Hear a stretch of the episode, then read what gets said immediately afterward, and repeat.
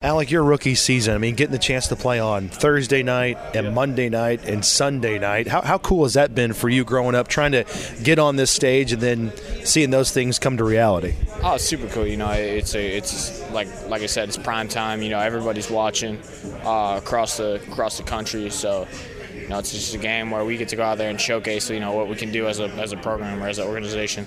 What do you see in the Cowboys defense, right? They're number two in scoring defense, a lot of sacks. How does that affect you in your position playing wide receiver this week? Yeah, no, they're they're a really good defense. They got a lot of talent, a lot of speed everywhere. How they get after the quarterback, got a really good secondary. So, you know, for us, it's going to be about like we just got to be on our technique and on our game and, and make plays, and, and, we can't make any mistakes. What's the attitude of this team? The last three home games, having those leads in the fourth quarter, unable to close it out. How, how can you guys learn from those situations and, and, put those to good use going forward as, as learning tools? Um, yeah, you know, we just watch the film um, and just you know see what mistakes we had. You know, I think big thing offensively, like you know, we just got to score more points, and a lot of that can come from you know being more efficient in the red zone, getting more points when we get those opportunities.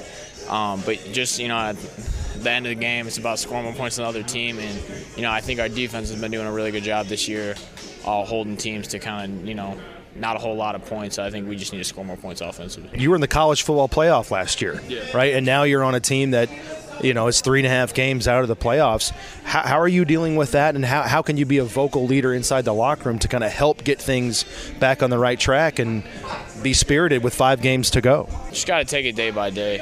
I know that's very cliche, but you know, that's really all you can do is, is try and win the win the game on a on a Thursday out there in practice. Just go out there, uh, be as crisp as you can. Um, just practice your plays. Like when, once the game comes, you know you're ready. You're ready for the moment. Still late in your rookie season here, but a guy that's got 15 years in the National Football League is Matt Ryan. How is he continuing to help you late in your rookie season? Oh, he's, he's been great. You know, he's just someone you know builds a lot of confidence in me. I, I, I, can tell that he he believes in me. Um, he's willing to give me chances. Uh, he'll give me little little points, whether that be on like you know what looks like how he would like me to detect the defender to get open, and you know like what he's kind of looking for to where he want to throw me the ball. Whereas different looks, well, I might not be as viable, and I might have to do this first to get someone else open, stuff like that. So like he's just a wealth of knowledge. Alec, thanks so much for the time. Good luck on Sunday. Yeah, thank you.